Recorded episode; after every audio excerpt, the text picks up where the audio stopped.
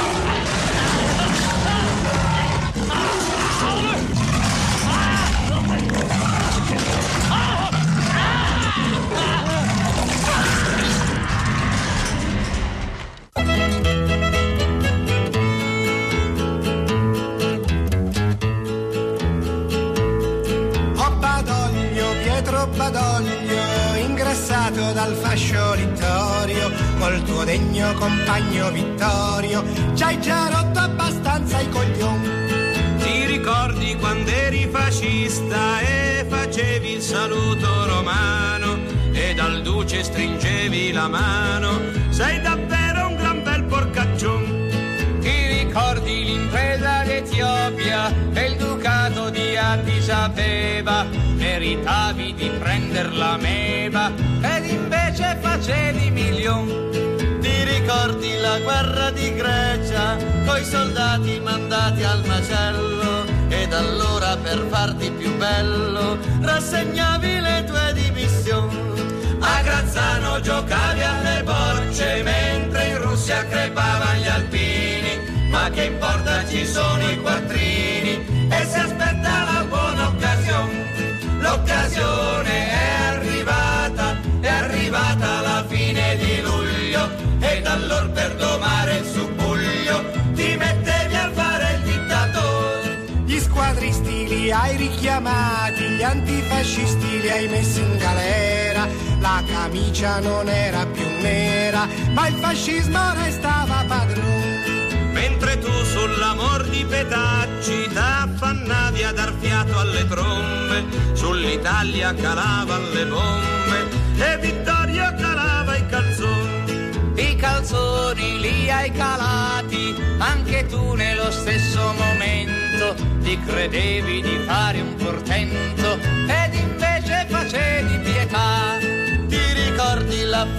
fuga ingloriosa con il reverso terre sicure? Siete proprio due sporche figure, meritate la fucilazione. Noi crepiamo sui monti d'Italia mentre voi ve ne state tranquilli, ma non crederci tanto imbecilli da lasciarci di nuovo fregare. Se Benito ci ha rotto le tasche, tu Badoglio ci hai rotto i coglioni, fascisti e bei vecchi cialtroni, in Italia più posto non c'è. La la la la la la la la la la la la la la la la la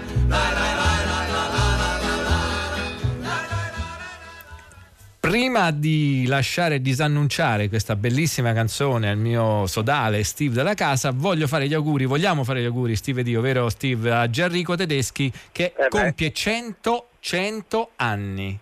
Cifra tonda, anche Mattarella gli ha fatto gli auguri, mi sembra una cosa straordinaria. Beh, lui ha fatto veramente di tutto, ha fatto anche molto cinema, anche se è più famoso per il teatro, per la televisione, è una persona straordinaria. Al cinema ha fatto anche molto doppiaggio, quindi Molto doppiaggio, vero. È stato ed è stato molto presente, lo salutiamo con, eh, con grande affetto, è una grande persona. Quanto alla canzone dei Gufi che abbiamo sentito prima, ci serve proprio per introdurre la prima puntata del, eh, della nostra eh, cavalcata sul cinema e la resistenza perché la Badoglieide cantata dai Gufi è una canzone che ci racconta in maniera molto divertente ma anche molto dura alcuni retroscena dell'8 settembre della famosa ingloriosa fuga del eh, maresciallo d'Italia Badoglio insieme con il re imperatore Vittorio che scapparono con un cesto di uova fresche dopo aver consegnato il paese È- al, al È uno dei tuoi personaggi preferiti, Steve, vero? Ricordiamo Sì, che, sì, no, che- lo considero lo schettino del ricorrono i 43, sì, 75 anni, esatto. sì, sì. lo schettino del 43, ma io penso che le mie informazioni sul- sulla storia sono nulla rispetto a quelle che ci può dare invece il nostro amico Giovanni De Luna eh, che abbiamo disturbato al telefono. Giovanni De Luna ci sei? Sì, buonasera, grazie per aver Benvenuto. sentito, farmi aver risentito la canzone che era un po' che non sentivo. Mi associo agli auguri per Enrico Tedeschi. Lui cominciò la sua carriera di attore, lo sai, in campo di concentramento, fu Eh, lo deportato so, lo so. insieme a 600.000 eh, militari italiani e vabbè, insomma, era un personaggio Eh, notevole. Un per- un personaggio notevole. La canzone, tra l'altro, questa dei Gufi fu scritta, le parole sono state scritte anche da Calamandrea, almeno così eh, ho letto da, da qualche parte, insomma, quindi ha un no, quarto di scritto nobiltà. da- dalla formazione di Nuto Revelli nel Cuneese. Ah, di Nuto Revelli, di è un parto di giustizia e libertà, delle formazioni di giustizia e libertà. Infatti tu Ok. riconoscerai molti piemontesismi all'interno delle parole della canzone. Ok, molto bene. Senti, l'8 settembre è un passaggio fondamentale nella storia d'Italia e il cinema a modo suo, le immagini, tu sei uno studioso insomma, eh, proprio del rapporto tra eh, la storia, la comunicazione, i mass media, il cinema e così via. Eh, credo che ci sia proprio una iconografia dell'8 settembre nel cinema non solo italiano, è così eh, Giovanni De Luna? Sì, guarda, la- il cinema ci aiuta molto a, a rifare la storia della resistenza e anche in particolare dell'8 settembre. Eh, guarda la memoria della resistenza, la memoria inquieta, non è una memoria monumentale, ossificata, è una memoria che cambia anche a seconda delle varie fasi politiche che noi abbiamo attraversato. La memoria immediata, quella del, subito del degli anni dopo la guerra, è quella di mm, Il sole sorge ancora, è quella di Roma città aperta, è quella di un cinema eh, che riproduce molto la spontaneità del movimento popolare, no?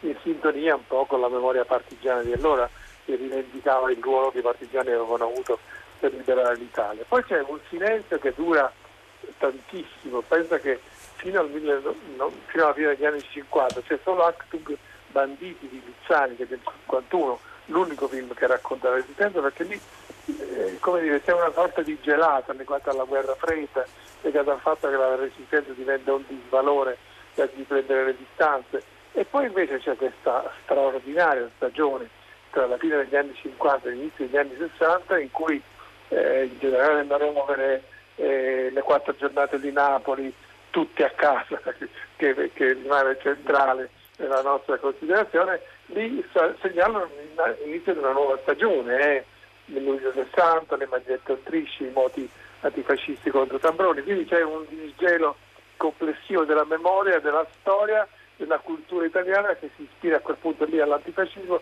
e anche la commedia italiana, anche il cinema puntualmente registra questo cambiamento. Dal punto di vista storiografico no, non posso negare che tutti a casa è un capolavoro, cioè nel senso che coglie esattamente l'essenza dell'8 settembre non è tanto il grottesco iniziale in cui nessuno capisce quello che sta succedendo perché tutto passa sulla testa dei soldati al famoso telefonata di Alberto Sordi i tedeschi si sono alleati con gli americani e ci sparano dopo.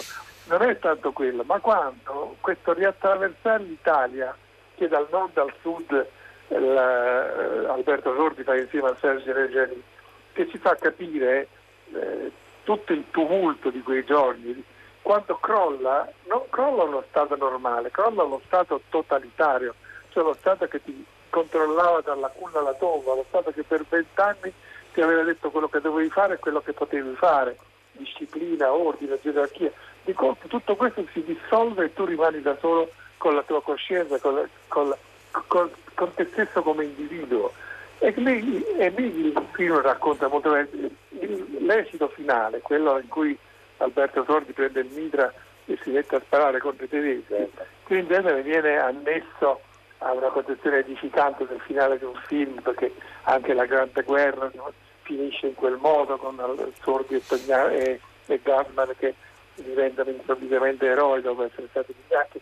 No, non è questo, in tutti a casa quella è una presa di coscienza, cioè eh, ogni italiano in quel momento dovrebbe decidere su se stesso, se stare a guardare se tornarsene a casa o se scegliere invece di combattere contro i tedeschi e contro i fascisti. E in quella scelta secondo me era chiuso anche il segreto poi della ricostruzione, non si capisce no in quei tre anni dal 45 al 48 quando siamo eh, dire, ricostruiti da una guerra disastrosa senza questa scintilla individuale che era scattata nel momento in cui tu ti riappropri della tua sovranità individuale, impugni le armi e combatti i nazisti e i fascisti.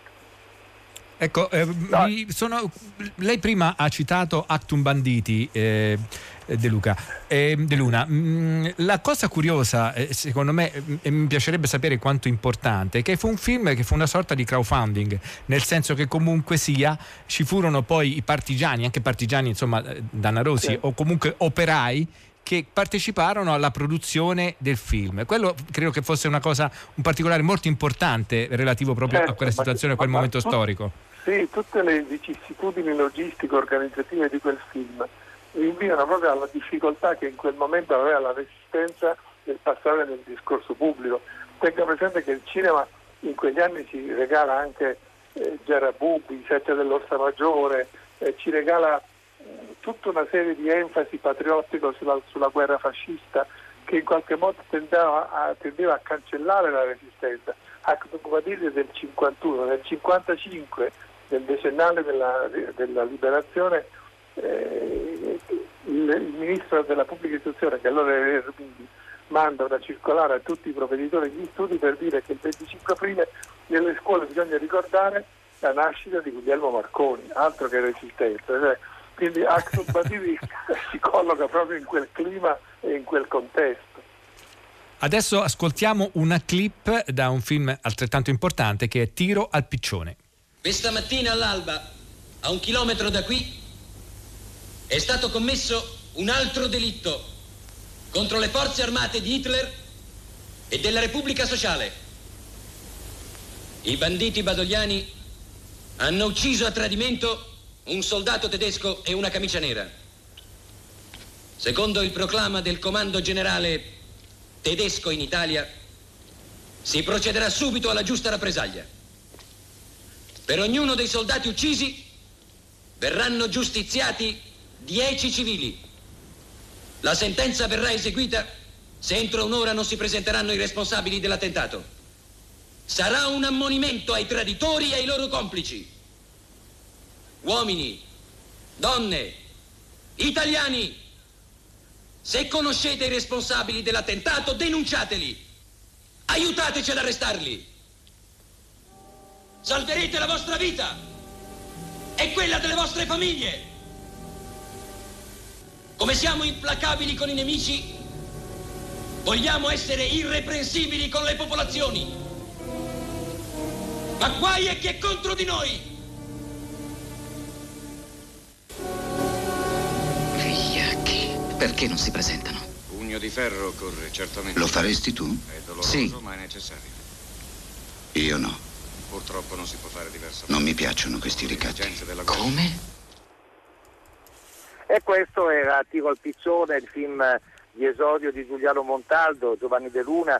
Eh, ma anche questo film è un film che è importante perché per la prima volta Giuliano Montaldo, sulla cui fede antifascista nessuno può dire niente, anche perché è stato lui davvero partigiano combattente.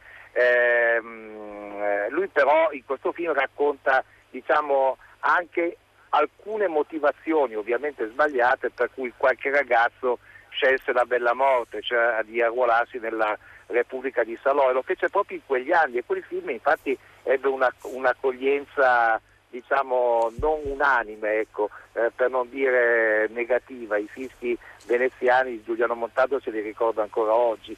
Era, mh, come dicevi tu, negli primi anni 60 la ripresa del- delle tematiche antifasciste faceva tutt'uno con la lotta politica che c'era in Italia, quindi eh, è vero, il 25 aprile cambia a seconda dei periodi storici no? e quindi cambia anche il cinema che lo racconta. Tra l'altro, Steve, abbiamo avuto. Abbiamo avuto la possibilità di sentire, scusate, faccio questo breve inciso, la voce di, di Sergio Fantoni, eh, al quale Hollywood Party vorrebbe dedicare appunto un pensiero perché è scomparso da adesso. Tra l'altro, il personaggio di Sergio Fantoni, il capitano Nardi, è uno dei personaggi mh, più orribilmente eh, coerenti dal punto di vista umano, perché comunque lui poi alla fine si suicida. È un personaggio agghiacciante. Ma guardate, c'è un- una capacità che il cinema ha molto più che, che- che- che la storia o la storiografia eh, ed è quella di scavare nelle coscienze individuali, cioè eh, anche in tiro al piccione questo viene realizzato con grande efficacia, ma anche sul versante della resistenza. ehm, guardi, secondo me il capolavoro in assoluto, ma non so se voi condividete questa mia opinione, è la, la- la notte di San Lorenzo dei fratelli italiani. Beh, è sì. un film che a me ha impressionato molto, è un film dell'82, però se voi vi ricordate la scena della battaglia nel grano tra fascisti e antifascisti, quella è l'immagine più efficace che sia mai stata realizzata di cos'è una guerra civile, in cui t'ammazzi non tra sconosciuti, non tra nemici estranei, ma tra, tra i, i compagni di scuola, tra i compagni dell'oratorio, cioè ci vuole un surplus di violenza no? in, in quella di- di- di- direzione e la notte di San Lorenzo lo racconta con straordinaria efficacia, proprio appro- approfondendo anche le scelte individuali. Non so se vi ricordate la scena all'interno del quale i partigiani assumono i nomi di battaglia, no? Una delle prime scene, in cui ognuno sceglie di essere Gufo, Tarzan, eh, sceglie un nome di battaglia che è quello che lui avrebbe voluto essere senza poterlo essere. E quindi è un nuovo inizio, una nuova nascita. Cioè, ecco, questa dimensione del cinema è irripetibile dal punto di vista storiografico. E, ten- e tenete anche presente che il libro di Claudio Pavone sulla guerra civile, che diventa fondamentale per gli studi storici, esce nel 91, la notte di San Lorenzo è dell'82, quindi anticipa di nove anni quel paradigma interpretativo, tanto per intenderci.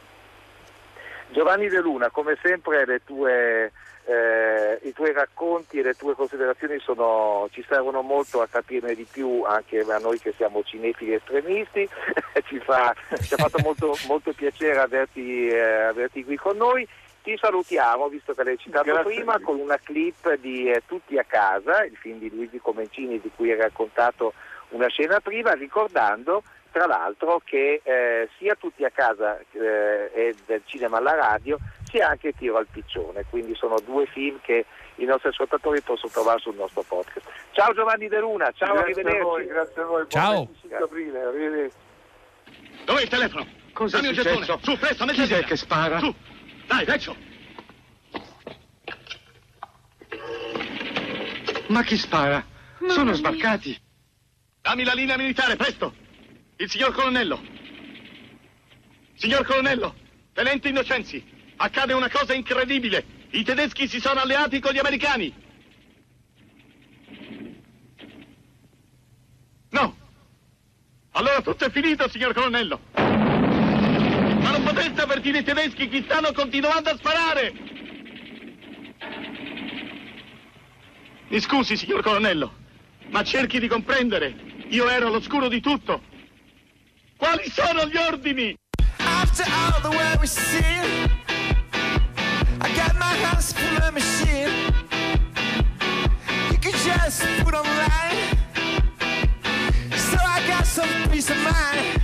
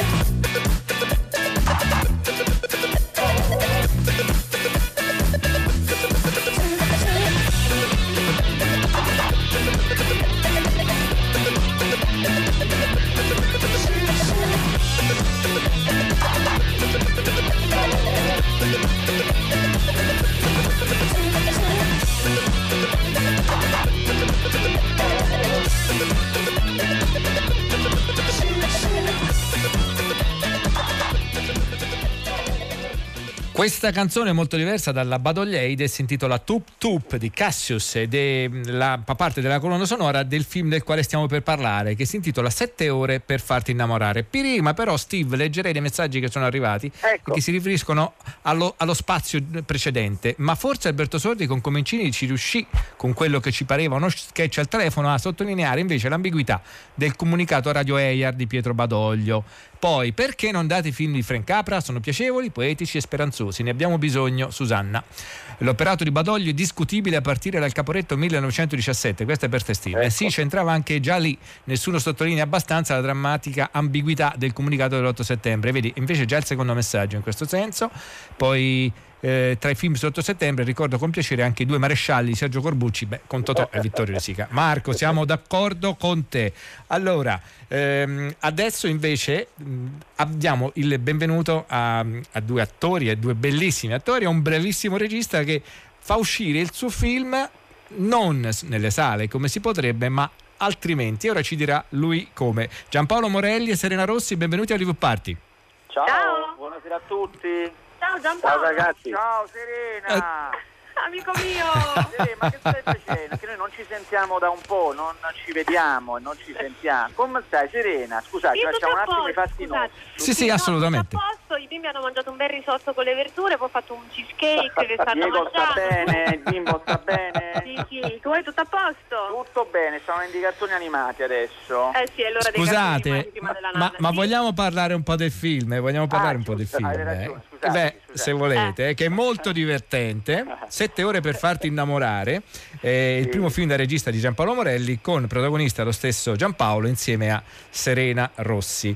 Eh, la storia è, è- è divertente perché si svolge interamente a Napoli e recupera tra l'altro anche dei luoghi che sono mm, molto funzionano molto al cinema. Già Napoli è bellissima, quindi non c'è bisogno di particolari eh, trattamenti, però non c'è dubbio che voi, eh, che Giampaolo, eh, hai saputo renderla eh, in alcuni scorci davvero, davvero irresistibile. Raccontaci di che parla il film, naturalmente dal tuo punto di vista, poi Serena ce lo racconterà dal suo. Assolutamente. Allora, Sette ore per farti innamorare è una commedia romantica e si apre con Giulio, il personaggio interpretato da me, che scopre che la sua futura moglie eh, se la fa insomma con, con il suo capo, con il mio capo. Quindi io in un colpo solo perdo lavoro e donna. Allora, niente, per una serie di motivi che adesso non vi sto a raccontare, perché li vedrete poi nel film, eh, mi metto a frequentare un corso di rimorchio, un corso dove si impara a rimorchiare. Inizialmente non ci credo, ma poi voglio dire, inizio a usare queste regole, voglio sperimentarle, inizio a provarle per riconquistare la mia ex, che è Diana del Bufalo. Ma chi è la mia insegnante? Sono Chi era tua insegnante? Sono io, sono Valeria, una donna eh, dal carattere deciso, diciamo, abituata a stare in mezzo agli uomini, a parlare a- agli uomini di come conquistare le donne a questa scuola di rimorchio per ragazzi abbastanza sfigati, così definiti da lei, e ha delle regole che sono infallibili, perché Valeria dice che l'amore in realtà mh, non esiste, ma che siamo solamente degli animali che rispondono a stimoli genetici, quindi in realtà è tutta una questione scientifica. Se tu ti comporti in un determinato tono, in un determinato modo, la ragazza sicuramente cadrà ai tuoi piedi e tutto questo potrà accadere, può accadere in sette ore. Questa è la mia Perché teoria. la- Perché la verità è che, è che Giampaolo, quando si rivolge a Valeria, eh, è un uomo zerbino. E Valeria gli dice che in realtà per riconquistare eh, la, la sua donna, se proprio lo vuole, eh, deve usare le tre M, magia, meraviglia e mistero. E, E lui non ha mistero, nessuna di queste cose. Sì, sì, ma guarda, devo dirti che in realtà eh, il- l'idea di questa scuola di rimorchio eh, viene, mm, mi, viene- mi è venuta quando un, un giorno sono incappato in, un- in una pubblicità, ero, ero in internet eh, che navigavo. Un certo punto mi appare questo banner pubblicitario di questo tizio che, eh, che diceva che insomma lui poteva insegnare a rimorchiarsi, a rimorchiare, a rimorchiare donne, naturalmente pagandolo. E dice, vabbè, ma non è possibile che esiste veramente uno che insegna a rimorchiare. Quindi ho fatto un po' di indagini e ho visto che ne esistono in tutto il mondo e quindi ho contattato lui e altri due italiani che erano quelli più accreditati, un po' i guru del rimorchio in Italia, e gli ho chiesto se mi facevano vedere come funzionava. Insomma, ho detto guarda, mi, mi sembra che diciate delle cose sensate, ma mi fate vedere se funziona. E loro quindi hanno accettato di farsi microfonare, io quindi li ho microfonati e loro se ne andavano col microfono nascosto in giro a rimorchiare e io li riprendevo con la telecamera e li ascoltavo con le cuffiette e loro se ne andavano nei- nelle librerie, eh, nei bar, nei supermercati e devo dire che nella maggior parte dei casi tornavano col numero di telefono di queste ragazze, quindi erano queste regole sono Professionisti, vere e eh? funzionano. Beh, senti Va- Valeria, tu a un certo punto gli, gli consigli una cosa, gli dai, gli dai- gli dici- gli dai un'indicazione, dici, per capire bene quello che sta succedendo, togli l'audio. È una cosa E, meravigliosa. eh, ecco, vero? Perché Eh, raccontacela. spesso eh, le parole ehm, non dicono la verità, il linguaggio del corpo, le situazioni che viviamo a volte sono molto più forti delle parole che diciamo in quel momento. Quindi io consiglio a Giulio di togliere l'audio, ma di provare, quindi distaccandosi in un certo senso, ad osservare veramente le cose, ad ascoltarle con il cuore e non con le orecchie. E questa è una cosa molto bella e funziona molto anche questo. Spesso È noi vero, siamo vero. presi da parole, diciamo tante cose inutili, non vere, e invece i nostri atteggiamenti, le cose che facciamo parlano molto di più. Non c'è dubbio, naturalmente chi sta alla radio non faccia quello che consiglia in questo momento. No, no, alzate Serena. il volume di Hollywood Party a palla, ragazzi. esatto. Tranne, Ah. tranne che, tranne che per la radio poi funziona, eh. È giusto. Ah, ascoltiamo, ascoltiamo una clip da 7 ore per farti innamorare. Sabato siamo a casa di Elena e Luigi e domenica a pranzo dai miei. Ah, ci ha organizzato tutto. Mamma ha chiesto se portiamo una pastiera, però non la prendere da Gigliacci, che quello ci mette troppi fiori d'arancio, poi sa di sapone. Prendila da Poppella, che la scorsa volta era buona. La poppella, va bene. Ah, alle 6 abbiamo il corso prematrimoniale, perciò non fare tardi, se no Don Carmine si incazza e non ci sposa più. Ma sto Don Carmine si incazza sempre. Ma dove è finita la carità cristiana, scusami? Devo andare in amministrazione.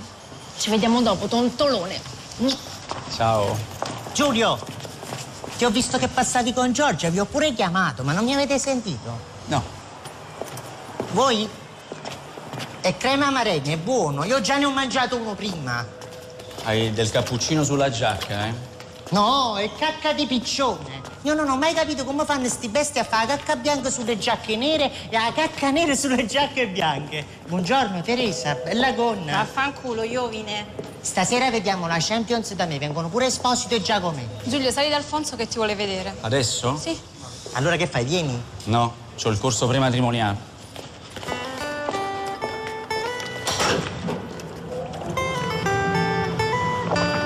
Ti ho detto già tante volte che non mi devi fissare così. Stai bene, hai cambiato taglio di capelli. Colore. Piega. Shampoo. Ah no, balsamo. Eh, o balsamo. Hai visto? Ho detto io che c'era qualcosa di diverso. Dunque, apriamo con il pezzo sul piano di riacquisto Enel. Stasera c'è la conferenza stampa a Milano. Stasera? A Milano? Ma io oggi pomeriggio ho il corso prematrimoniale. Ancora questa cosa? Ma come fa un prete a sapere che cos'è il matrimonio? Che ne sa, pisse? Sei mai sposato? No, e allora? Ecco, questo era Massimiliano Gallo perché ci sono altri due protagonisti bravi. Poi c'era Diana Fabio del Bufalo. Balsamo e all'inizio Diana, Diana del Bufalo. Scusate, Diana ma vogliamo commentare la voce di Fabio Balsamo? Vogliamo commentare la voce di Fabio Balsamo? Anche in radio fa una certa impressione ascoltarlo, una voce unica. Sì, è vero, è vero. è vero. A me però interessa- interessava chiederti, naturalmente qui ci sono dei riferimenti anche a- ad altri film che avete fatto insieme, comunque anche l'ultimo Amore e Malavita, ma la cosa divertente secondo me, che come se tu Giampaolo ti fossi dovuto vendicare non so di cosa, che hai affidato a Raiz la- il ruolo di, di Fabian, che è un po' il socio di Salemme e che ha un, insomma, un approccio molto disinvolto eh, nei rapporti interpersonali. Sì, guarda che hanno, hanno fatto eh, Vincenzo Salemme e Raisi insieme hanno tirato fuori una coppia Sì, strepitosa, incredibile. In questo giornale Macho Man, eh, un, giorma- un giornale online di cose assurde. E devo dire che Rino, che noi vediamo sempre no, eh, insomma, nei film eh, in Amore e Malavita, abbiamo visto sempre molto, molto macio, Cattivo. no? molto, Eh, molto sì, eh. cattivo, molto duro.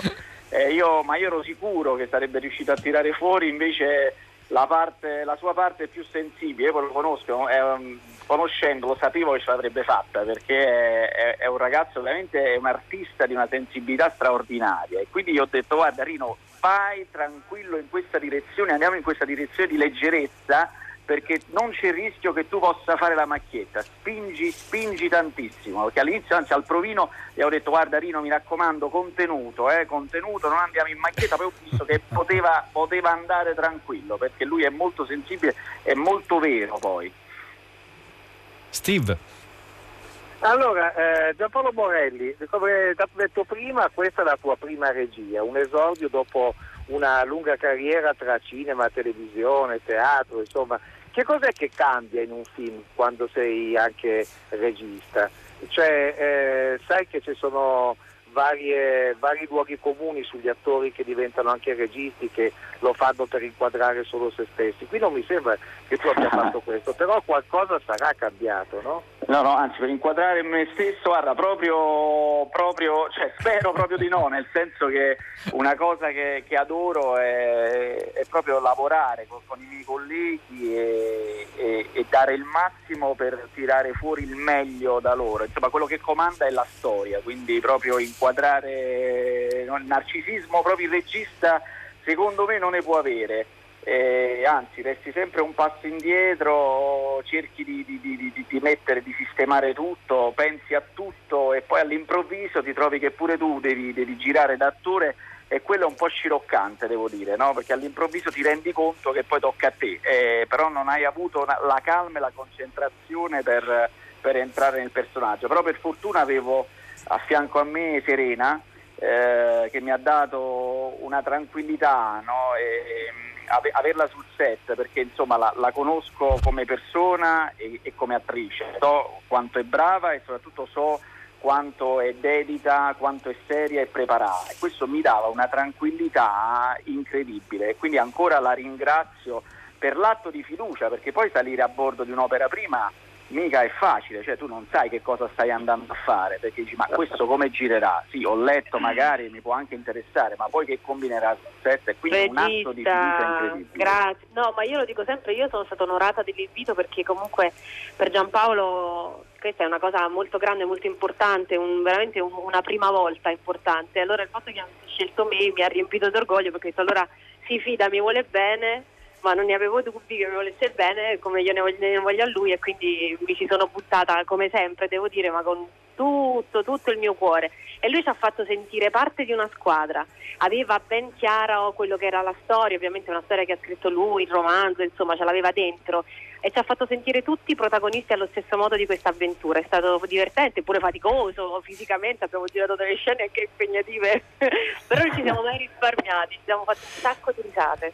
Allora, c'è una cosa divertente che accade proprio alla fine del film, eh, non si può dire, però insomma io dirò solo questa, questa frase, la comare di paese. Quindi guardate il film e vedete quando entra in scena la comare di paese che secondo me è una chiusa meravigliosa. Ma eh, in questi giorni, in questo periodo, eh, Giampaolo Morelli e Serena Rossi, come affrontate la, sul serio, a parte i figli, come affrontate la clausura? Guarda, eh, io in realtà faccio una vita che non è molto diversa da quella che faccio quando non lavoro. Io sono molto pigro, piace molto stare a casa con i bambini, quindi per me Certo. è più o meno è, è simile, anche se eh, si protrae un po' troppo nel tempo forse. E poi devo dire che in questo momento io sì, mi- in realtà sto frequentando la, la prima elementare con mio figlio Gianmarco che è più grande, faccio i collegamenti online tutti i giorni, facciamo le lezioni in video e quindi sto facendo la scansione in sillabe. E e ho, scoperto, ho scoperto che acqua- dividere acquazzone è molto difficile, eh, non tutti lo sanno fare. Poi ho fatto le addizioni e mo sto affrontando pure le sottrazioni. Io invece... Tu, Serena?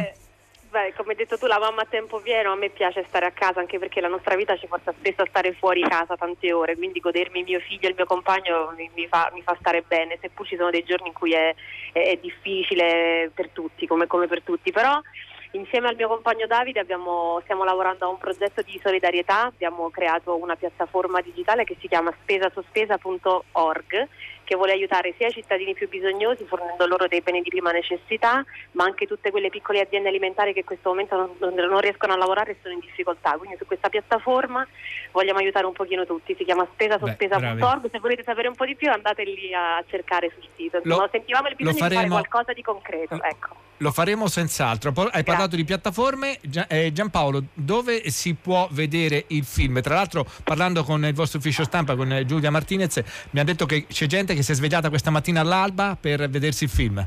Sì, sì, sì, a me sono arrivati veramente, sul serio, già messaggi eh, alle, alle 5, alle 6 del mattino di persone perché è disponibile da mezzanotte eh, del 20, quindi da stanotte, è disponibile sulle piattaforme che sono Sky Prima Fila, Cili, Infinity, Rakuten TV, Team Vision. Molti mi dicono ma io non voglio fare l'abbonamento però tu per vedere solo un certo. film, ma in realtà la piattaforma è gratuita, si fa un accesso gratuito, ci si registra e si paga solo il film che vuoi vedere, che costa 7,90 euro circa, quindi al prezzo di, di- di- di poco meno di un biglietto al cinema lo può vedere tutta la famiglia e passare una serata diversa. E speriamo presto di rivedere tutti gli Akamoz. Dico bene, il riflesso della luna. Eh, poi, poi molti capiranno, stai facendo diversi riferimenti, la Comare, gli Akamoz, poi quando, la- molti- la- quando la vedranno il film, tanti metteranno a fuoco e capiranno di che cosa stiamo parlando. Steve, vogliamo congedare i nostri ospiti e mm, Beh, eh, fare i saluti? spero, eh, questa, questa uscita in piattaforma apre una nuova via, ma spero che ripercorrerete anche le, le vie abituali. eh, che sono quelle che vi, Ma eh, per le quali vi amiamo sia in è cinema stata- sia in televisione. È stata una scelta inizialmente, come dire, eh, sofferta eh, perché ho sempre immaginato questo film in sala e i film Eh, devono certo. essere visti in sala. Diciamo che sto giro, pur di non far invecchiare il film, anche perché non sappiamo quando le sale riapriranno, Certo. ho, ho- ho preso questa decisione insieme alla mia produttrice Federica Lucisano e a Picion, al distributore, mh, compatti siamo andati su questa linea, speriamo di aver fatto bene, che il film possa avere comunque visibilità, poi mi auguro che però in secondo giro siano le persone a venire al cinema, questa volta sono andato io a casa loro, ma poi li aspetto al cinema per il prossimo turno. eh. Mi sembra giusto. a insegnare la sillabazione a tuo figlio. Esatto, esatto, esatto. Va bene, grazie allora a eh, Serena Rossi e Giampaolo Morelli, sette A ore voi. per farti innamorare. Grazie, no, grazie a voi, siete stati Grazie. mo- simpaticissimi e naturalmente siete invitati appena riapriamo, voi già sapete che siete i nostri ospiti. Ma con grande Grazie. piacere, non Eh, vediamo Non l'ora. vediamo l'ora, esatto. Serena, noi sentiamoci ogni tanto. Va bene, fratello, Va bene. scrivo nel gruppo, vai. Abbiamo una chat Ok. tutti attori del film. Ok, mo scrivo là, vai. Ciao, Ciao a ciao. tutti, Ciao, grazie, ciao, ciao. ciao, ciao. Steve, la sigla.